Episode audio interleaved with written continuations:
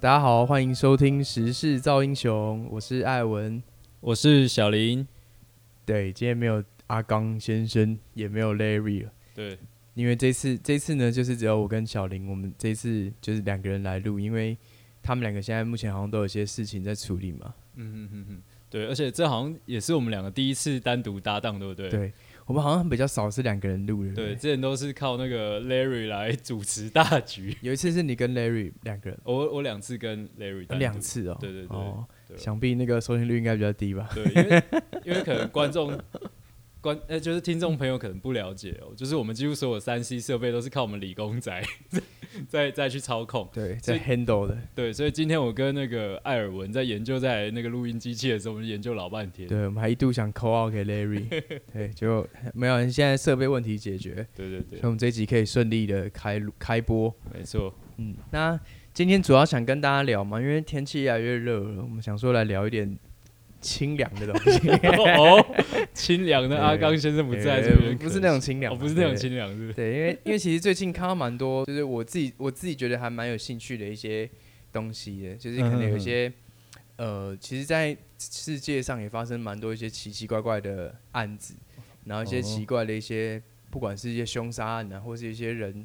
离奇的失踪。的这种 case， 然后我自己对这个东西是蛮有兴趣的。哦，感原来不是清凉，是阴凉。阴凉，对，聊的就比较消暑的东西。okay. 对，然后这个其实也推荐大家哈，其实那个 Netflix 上面有一个影集，好像就专门在讲这个。大家讲的主题都是在，好像主要是偏美国为主，然后讲的都是一些悬案、未解悬案，它的名字就叫《未解之谜》。对，然后它大概一个40分钟左右吧一集，然后它会讲说。之前发生一些很诡异的一些案子，但到现在都还没有解决。然后他那个影集的最后面还会跟你说，如果你知道这个案子相关的资讯，你可以联络这个机构，他是真的还有在调查，就他们的家属，他都会直接访问当事人，就做一场纪录片这样，然后去我觉得这个影集的目的可能也是想曝光，让更多人知道会不会有些线索进来，就帮助他们推进。对，然后我觉得这东西其实还蛮有趣，因为我觉得对于家属而言，他们不管结果是怎么样，他们都希望有一个。最后的原因嘛，或者最后的这到底人在哪，或者什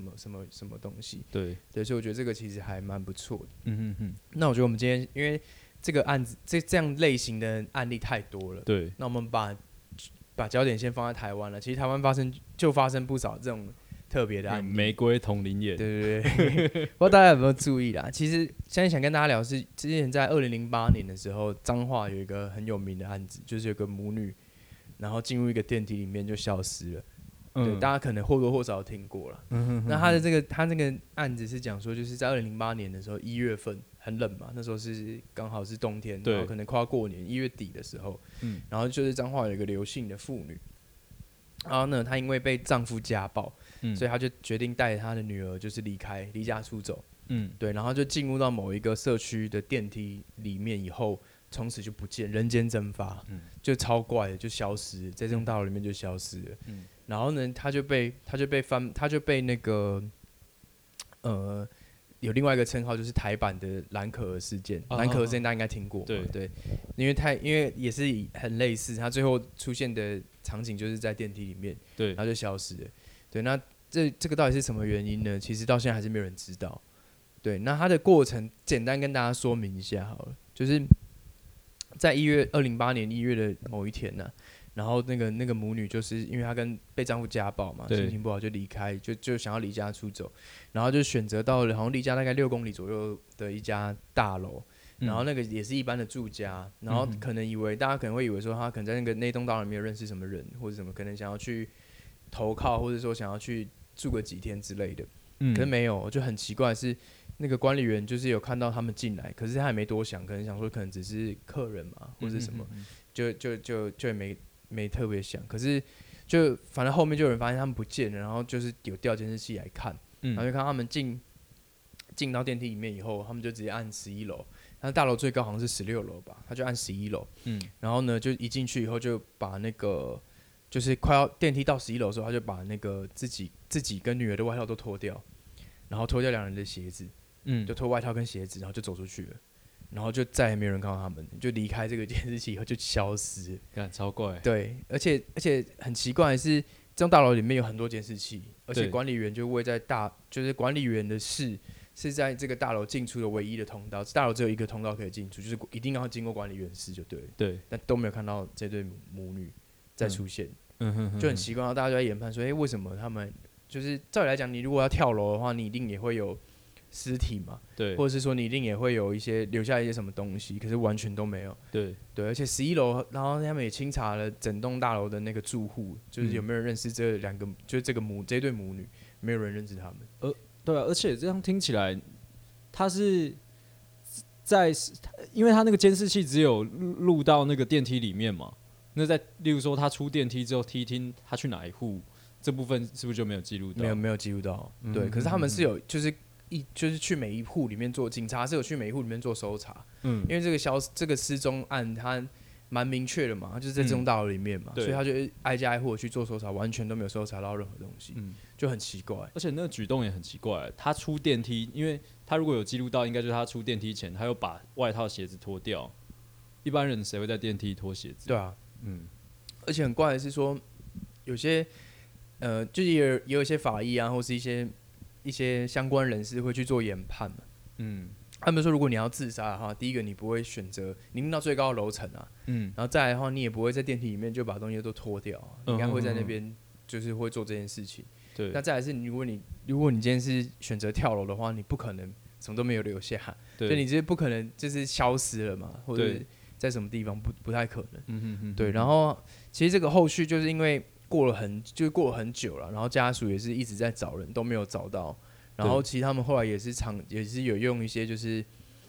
去询问一些神明啊或干嘛，然后神明就是有指示说他们只是出去玩2-3天就会回来了，对。但其实就很奇怪，可是那就是他们会讲说那到底是什么意思？是不是还在人间？还是说其实已经消失了？但其实这个案子一直到现在都还是没有找到人，就是连一点蛛丝马迹都没有。调查就停在这里，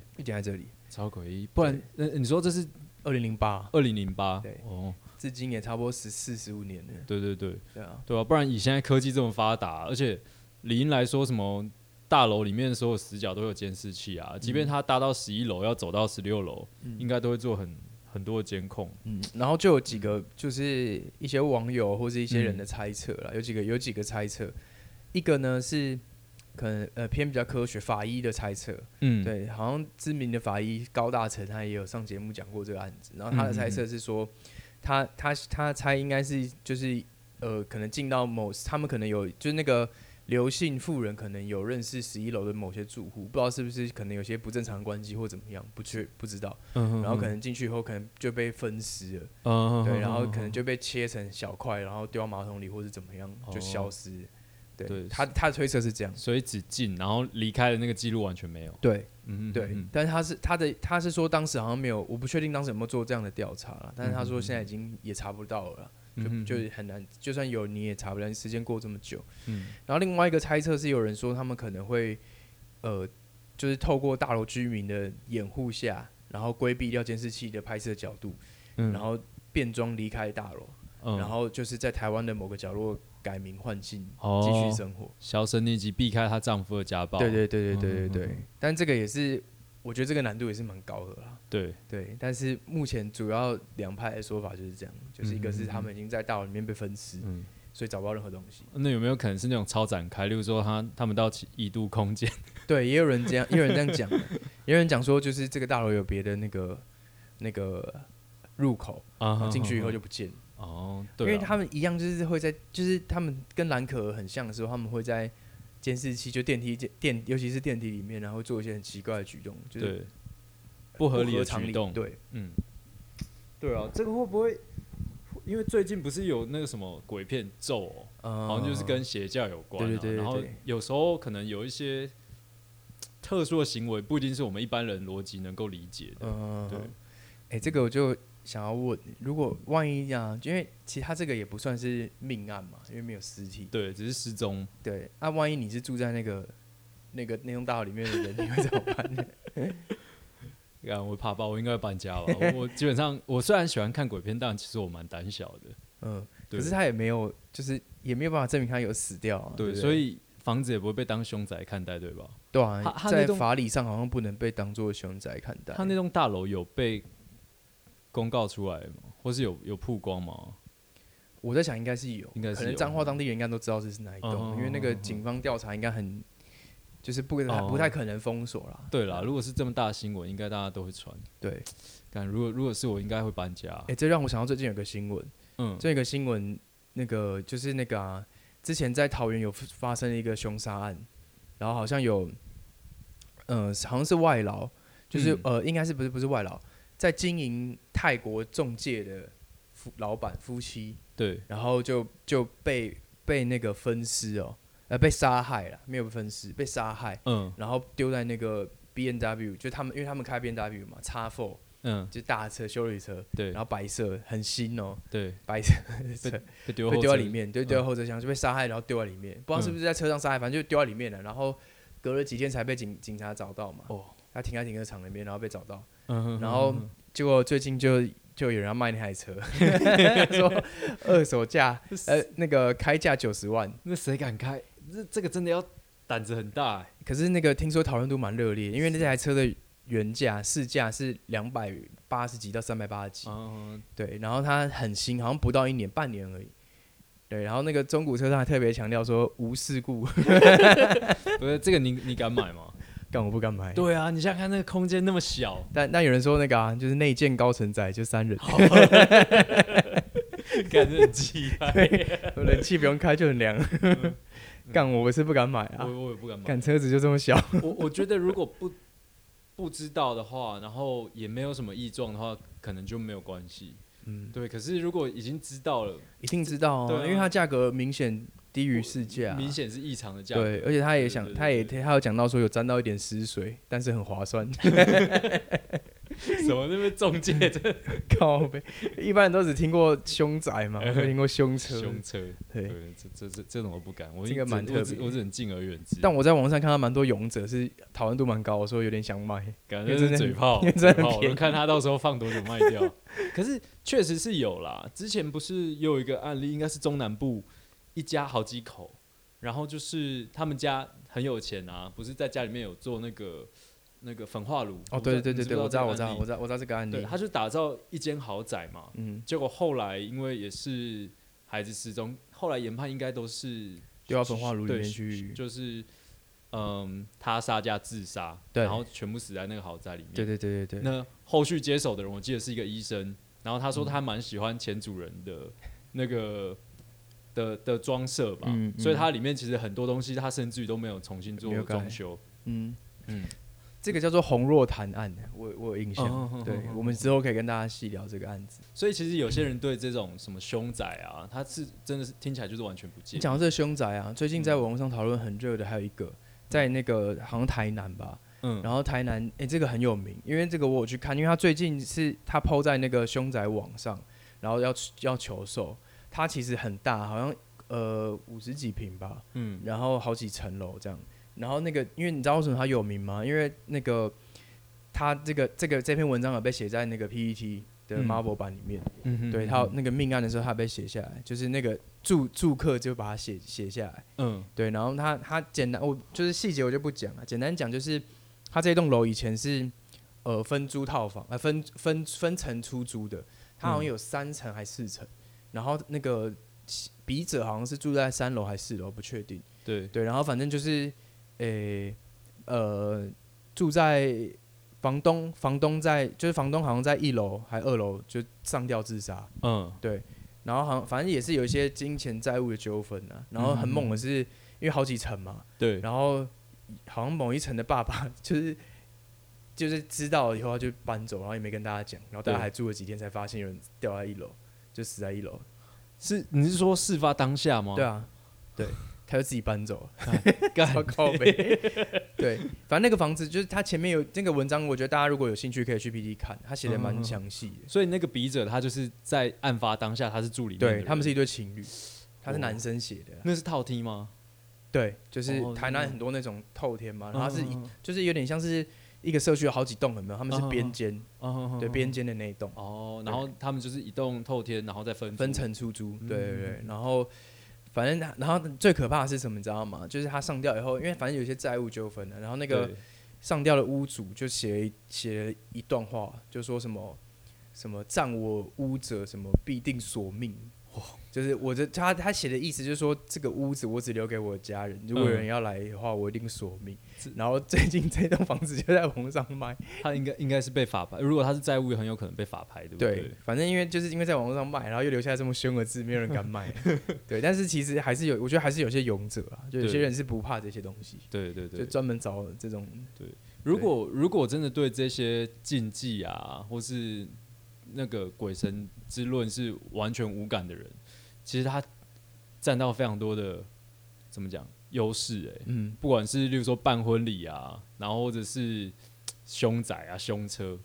他都可以用非常经济实惠的价格取得。对啊，就不 care 的话。对对对，可是你刚刚讲的那个听起来不是一般凶宅，对啊，他那个是他那个就是他有特别写，对对对，他特别写，他就是锁定接下来搬进来的。对，我觉得蛮适合可以拍个电影之类的。对，好啊，那这边这还有另外一个案子啊，就讲到悬案，其实我自己觉得蛮悬的一个案子，应该很有名，就是花莲的五子命案，这大家应该有听过。嗯，对，这个是发生在2006年的时候，然后有一家我看一下啊，一家五口，五子的话加父母就7个嘛，对，7个，一家7口，对，讲错了，所以他们有5个孩子。然后呢，他们就被发现沉尸在家里，因为好像有发出恶臭吧，然后就那个就有人报警，然后就发现其实子女5个人都其实衣着整齐，然后有3个人是被胶带缠绕住脸部，然后封眼睛跟鼻子，然后套上黑色塑胶带，然后就铁丝啊，然后最后用棉被包裹起来，对，然后反正几个人的死法都差不多是这样，全部就五个孩子全部死在那边，然后5个孩子都年龄其实也差距不大，9岁到18岁，对，然后就很奇怪，然后而且警察进去的时候还在1楼的客厅的书桌上有发现2张的字条，用白纸跟千元纸钞上面写的字分别是25号预绑。控制中，孩子危急，请速报警 SOS。然后另外一张写258巷25号遭绑控制危急，请快报警。就是他们就是写下来，感觉好像是被别人控制的感觉。对。可是，这件事情就是因为警方有做了很深入的调查，毕竟这么多条人命嘛。对。然后其实他们越查越不像是有外力就是入侵的痕迹。对，就他们后续研判，其实这个夫妻设有重嫌，对，他们怀疑很有可能是那个爸爸跟妈妈做的，然后就通缉他们2个，就找不到这2个人，对，然后结果这件事情是在2006年的9月在花莲县吉安乡发生的，就是他们的住家，然后结果在2015年的6月，就是有登山客在那个。在花莲的山区爬山的时候，发现2个尸骨，对，结果就有验 DNA， 就确定是他们，就是这2个父母，对，刘志勤夫妇，对，然后呢，因为呢，警方就在2015年的9月就宣布终结这个案子，因为证据全部指向他们夫妇，没有任何没有第三人，然后这2人已经确定死亡，所以全案就做出不起诉的处分，就结案了。对，但其实这有很多疑点啊，就很奇怪，是说，就如果是父母要杀，就是假设好，我今天是父母，我今天想要带我全家去，就是共赴黄泉的话，那个根据警察还有法医的判断，就他们看过这么多案例的话，正常来说他们应该会在同个地方结局，就是结束生命。对，不太可能说，就是我在这边先把我孩子杀了，然后我再到别的地方去。自杀或干嘛，就是这个很不合常理啦。那再来就是那个纸条，对。那如果是他们做，为什么要留下那个纸条？对。那目的是什么？对，我记得之前我之前有查过这个案件啊，就是查他的资料，我在看他很像，就是我看网友在推测啊，我觉得蛮合理，就是说他其实也是父母不知道为什么杀孩子的那个动机啦。这个因为这个部分没有交代嘛。但是父母留那个纸条，应该是想要误导警方，然后他们应该是想要，就是想要潜逃的。对，所以他们想要把孩子都杀光以后再潜逃。对，不然为什么他们要特别留那个字条来误导警方？可是他们最后还是自杀了。他们后来是自杀，是不是？对啊，那个也不是他杀，因为他们好像是上吊，在公园上吊的样子。哦、对啊，我记得。嗯，对。然后这个后续也是很多奇怪的，就是警察有去就是调查他们的一些状况啦，就发现有几个疑点。第一个是说，他们的确是有一些债务的积欠。嗯、可是有查到，以他们的经济状况是不至于到无法挽回的地步的，就是是还可以接受范围，没有到就是那种欠到巨额的款项，说需要结束生命。对对，然后再也有发现，其实他们跟花莲的一些现职的员警有一些可疑的房屋买卖的记录。嗯，对，就是有一些金钱，可是那个金钱也的金额也没有到很大，嗯、就可能500万50就是500万，然后跟50万的借贷，这种就是金额并不是很大，嗯、哼哼对。然后再来后续呢，其实又有流出说，就是因为为什么这个先讲一下为什么这个案子会指向他们夫妻俩了？因为现场找不到第三人的指纹，嗯、胶带啊，就是孩子被捆绑的胶带上面全部都是。那个他们夫妻的指纹，都是那个爸爸的指纹，嗯，对，然后关键证据呢，这是之后流出了，对，就说好像有他就是他妈妈长进的一个影片，嗯、然后边哭边录下对五子行凶的过程，但这个涉及敏感，然后所有的员警都被下了封口令，嗯，所以对外宣称都没有这件事情，然后一律否认到底，但这个事情到底有没有人知道？但有人说有，嗯、然后还有就是照片。就是有在现场搜出一张，就是一台没有记忆卡的数位相机，然后还原了以后，有发现其实有一张是那个妈妈在杀害小孩子所拍摄的照片， 然后确定是夫妻俩犯案。但是至于杀子的动机就陷入无解，就是动机没有人知，永远没有人知道。对，然后因为他们就还原照片嘛，然后他们就发现那个高度其实好像就是那个太太在丈夫的后面拍摄的。但不排除有更多的照片，可是记忆卡已经被丢弃，但这个也都没有被公布啦，就是有流传出来，就是有这个传言就对了。对，然后这个事件也被拍成了很多那个，比如说廉政英雄啊，或是一些电影台湾电影都有翻拍过。这个案子其实很有名，因为当时其实是还蛮受关注的，因为你一家等于被灭门，对，然后又是那个又是悬案，对，在当时。然后找不到夫妻嘛，找不到爸妈，然后很有可能又是那个爸妈干的，嗯，所以这个案子在当时也是很轰动。我觉得像是这种，都会觉得特别不能理解那个犯案者动机的这种案子啊，我都觉得特别恐怖，感觉是不是有什么，例如说异教啦，或者是有什么奇怪的鬼神介入才会导致这样的悲剧哦，不然。依现有的证据来看，他们似乎也没有很合理的动机要去杀害自己的孩子嘛。嗯嗯，对。然后其实这个啊，这个还蛮特别，是说就是这个，因为当时在侦办的员警也是背负了很大的压力啦。然后呢，其实员警也有尝试一些就是像神明啊，或者一些超自然的方法去做。然后我记得，那时候新闻也有播，就是有一个很勇敢的员警，他是真的很想要帮助他们，他就直接去住那个屋子。他想要从那个屋子里面得到一些线索，对，但后来好像还是没有获得什么样的那个啦，就是线索。但是我觉得这个其实很敬佩，我觉得对员警是蛮敬佩的，对啊。对，这个我记得这个屋子也是很有名的，就是它也是一个凶宅，是哦，对。然后我记得好像后来好像也是有人去住，有人接手，对，后来是有人接手，我们真的是就是。冬冷夏冷，对，真的非常阴凉。对，好啊。然后这讲到最后啊，就是、当然发生这些案子啊，都是蛮不幸的啦。但我觉得就是有一个东西想跟大家分享，就是、其实不知道大家有没有听过一个我们台湾就是在2023年，就是明年即将要上路的一个新制，叫做国民法官制。对，那。其实我有特别去研究一下这个东西，我觉得蛮有趣的。就是它这个的概念，就是说，我们现在不是在审判犯人或是在审判一个罪的时候，都是透过法官去做裁定嘛。对。那它这个制就是有点像国外的陪审团制，然后它找的呢就会有国民法官指的就是我们任何人，就是你只要年满23岁，然后在当地的那个户籍，你只要地方的法院的管辖区域，你连续居住满4个月以上。然后具有中华民国的国籍，你就符合这个资格，哦，就可以被选入国民法官。嗯，对，他这个是主动甄选，所以你也没办法报名啊。嗯，就他们可能会有一些机制或是审核的标准，嗯，然后就当然是要确保这三个条件你都有达到，然后他就会寄信给你，嗯，邀请你来当国民法官，嗯，然后呢，你就可以去出庭，你的概念其实就是他会就是有个案子，然后你会要去做有罪或无罪的裁定，然后甚至是做量刑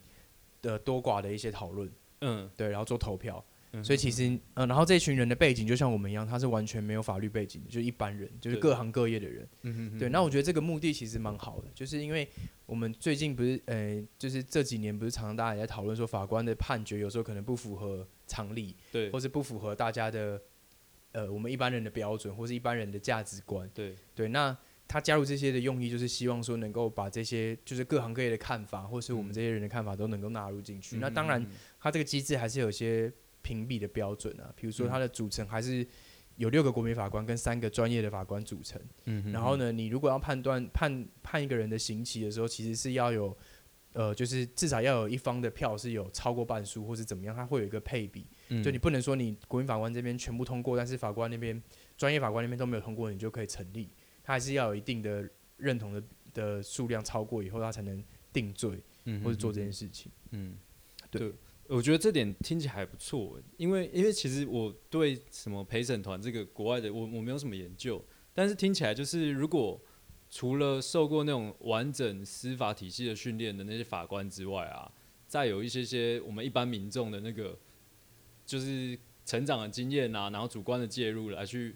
评断的话，感觉还可以平衡一些。对，对对对，其实是蛮有趣的。但是相对来说，你的决定也是事关重要。对，你可能会决定了这个人，他有可能是加害人，却就是可能我们要帮助法官做出更公平的判决。对，他也有可能是无辜的。对，所以你的投票对他来讲就很重要。对，而且其实以一般我们民众啊，我们看到一些社会新闻。我们第一个反应是什么？应该就是情绪起伏会很大嘛。嗯，然后说干他妈这个犯人应该要去死啊，还是什么的。对对对对。然后如果这样的就是情感或是那个不专业的判断介入的话，我觉得各有优劣啦。因为可能有些东西就是他虽然没有那个怎么讲，没有明确的犯案事实，可是如果因为我有一些主观的情感来去影响这个判决的话，可能也有一些风险哦，就是。各有优劣，对，嗯，但他其实就讲了，你可能就是第一个是说，你国民法官会受到充分的保护啦，你不会因为比如说判了这个当事人的罪，然后你被那个下法庭会被揍啊或干嘛，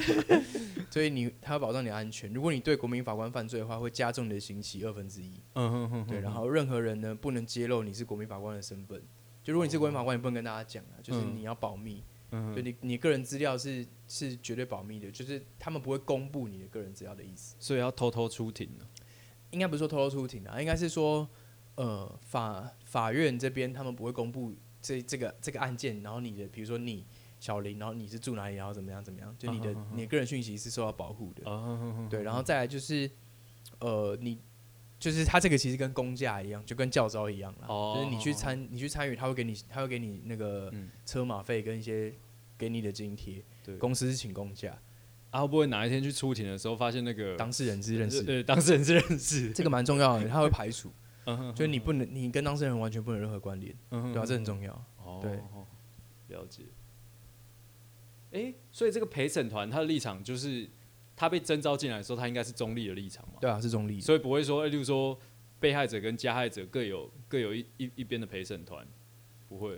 哦，他是中立的，嗯，对，所以可能有些就是一样啊，就有些人可能会是赞成，有些人是反对啊，对啊，他是用多数决来做判断，对，我觉得这蛮有趣的，对吧，你应该会蛮想入选的，我觉得如果有机会能被征召的话，可以去那个了解一下。这是我们明年即将要上路的心智啦。对啊，大家都有机会参与这个司法的过程。对，大家都有机会那个加入这个行列。对啊，嗯，对。那这一次呢，这礼拜主要跟大家聊的就是这个啦，就是我们讲了几个悬案嘛。对。然后跟最近的一些凶车时事啊，对，所以我最近有在看车，但 我应该是不会考虑二手车啦只有沾到一点湿水还好吧可能怕爆，所以我不敢，我真的超没胆对啊，对啊，这周主要跟大家聊这样子。那如果大家对于就是这些我们聊的案子有兴趣啊，或者是说这个国民法官的制度想要更多了解的话，也欢迎大家可以来我们的 IG 上面跟我们做留言跟互动，或者是你对以上我们今天讨论这两个案子的有一些知道一些详情的话，又不想要到大媒体曝光的话，非常欢迎来这边跟我们那个。你说有相关的一些人证物证可以提供的话，对、嗯，反正我们讲应该也不会有人相信、啊。我们听众很广大，不要这样。对。好啊，那本周的时事造英雄就结束啦，谢谢各位，谢谢。